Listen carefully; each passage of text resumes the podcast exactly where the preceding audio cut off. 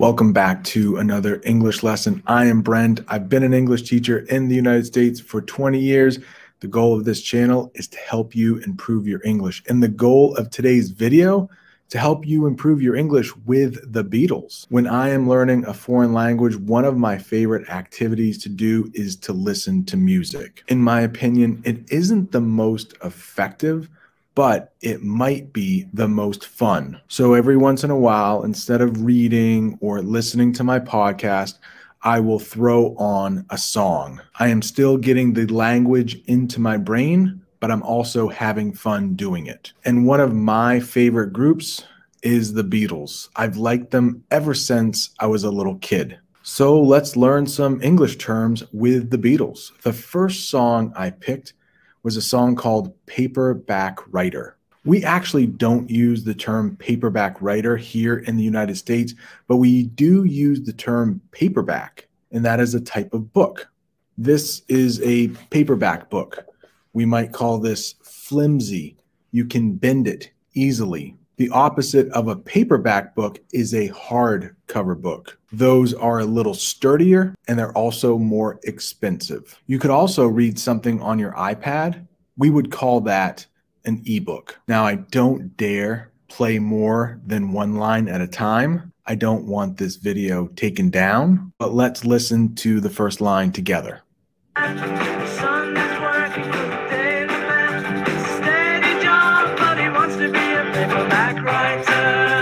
Okay, his son is working for the Daily Mail. That is a newspaper in England. We don't get the Daily Mail here. We might get the New York Times here in the United States. But Paul McCartney also says it's a steady job. If something is steady, you can count on it.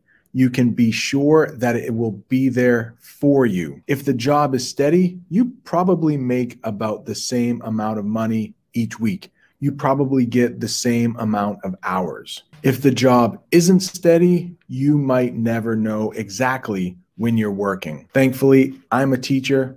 I consider it a steady job. I work the same amount of hours every week. I bring home the same amount of money. I just like that part of the song. Nothing really to learn there.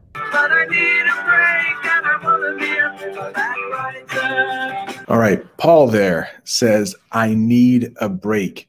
When we say this in English, it means you need some good luck. You need things to go the right way for you. If somebody suddenly becomes famous, we might say they have had their big break. You have probably heard the word break and think bad things like, oh, my phone just broke.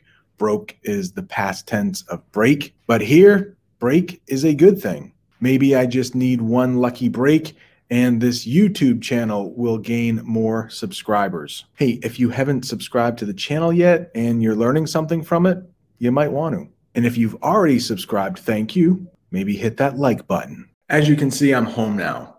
And on my way home, I stopped and got my vaccine. So I got the first of two shots right there. It didn't hurt too bad. I have to go back in a few weeks to get the next shot to be fully vaccinated. But I am pretty happy that hopefully I can go back to living a normal life. And I hope everyone can get back to a normal life as soon as possible. Wearing a mask all the time is a pain in the neck, isn't it? When something is not fun, we can call it a pain in the neck. The next song I would like to do is called We Can Work It Out.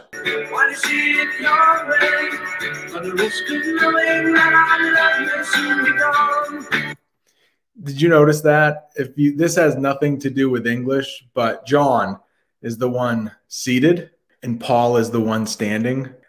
As Paul was singing, John was making faces at the camera, you know, making that's what we call it in English when you're just playing around with the camera. And Paul is singing, trying to be serious, but you can see catches John out of the corner of his eye, out of the corner of his eye, just like the side right here You don't look at it fully, you see it out of the corner of your eye. And then Paul starts smiling because he knows what John is doing. That seems improvised. If something is improvised, it wasn't planned. And it seems that Paul realized that in real time as it happened. I'll play it again. Watch Paul's face. There it is. There see him smiling like that. Okay, we can work it out. It's kind of a phrasal verb there, work out.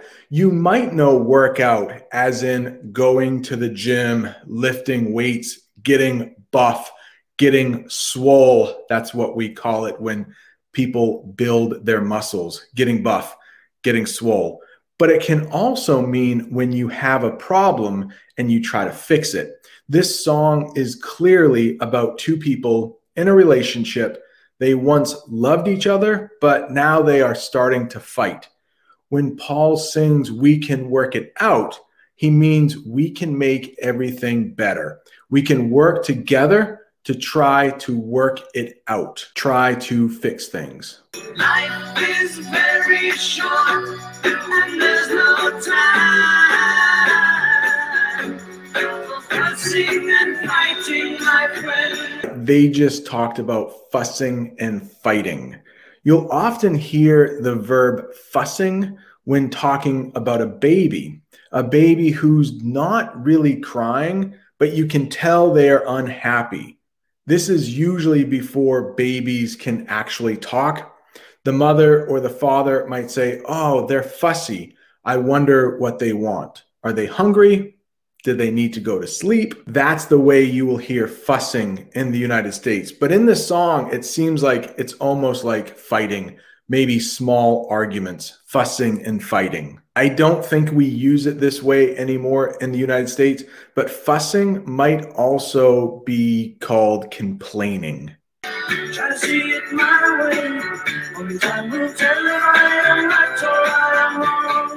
Only time will tell. You will hear this often in English. It means you have to give it time. You have to wait and see if it will work.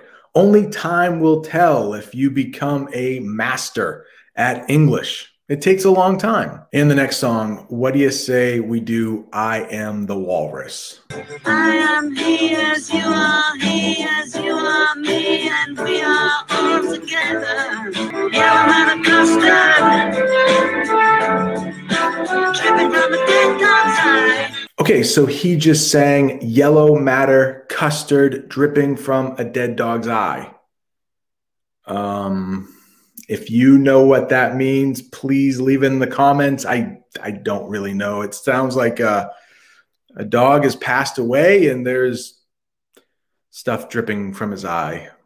All right, next line.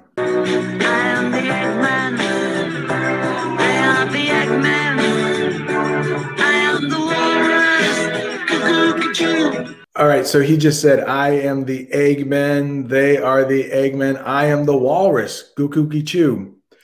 Okay, so maybe I am a walrus was a bad pick for learning English. All right, next song. And look, I'm magically back at school again. It might be a little loud in the hallway. Let's do another John song that's not I Am the Walrus. This one is called Don't Let Me Down.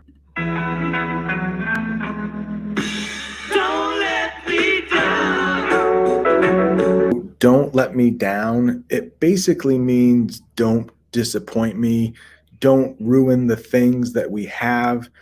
The singer here, John, is clearly in love with someone. Some will say it's Yoko Ono. And he says that he's in love for the first time. I'm in love for the first time. Don't you know it's gonna last? So he's hoping that person won't disappoint him. That phrasal verb let down can be tricky because we could actually have someone picking up another person and they might say, Hey, let me down. So literally, they would be bringing them back down to the ground. But this could happen with a friend or if you're in love with someone And if they let you down, it's a disappointment. Maybe they cheated on you. That would certainly let you down. Maybe they were talking about you behind your back.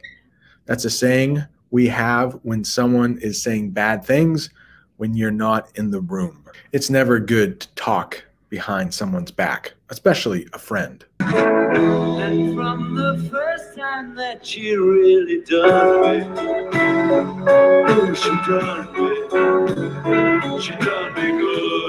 Since this is a family channel, I don't think I should really talk about what she done me means, but I'll let you use your imagination for that one. Hey, I hope you have all enjoyed this lesson. If you're looking for a couple more English lessons with the Beatles, there are two teachers I recommend Bob the Canadian and English Like a Native. I will leave the links to their lessons in the description box below. If you are looking for more English lessons from me, here is a playlist of all super short English lessons. Thanks so much for watching. See you next time.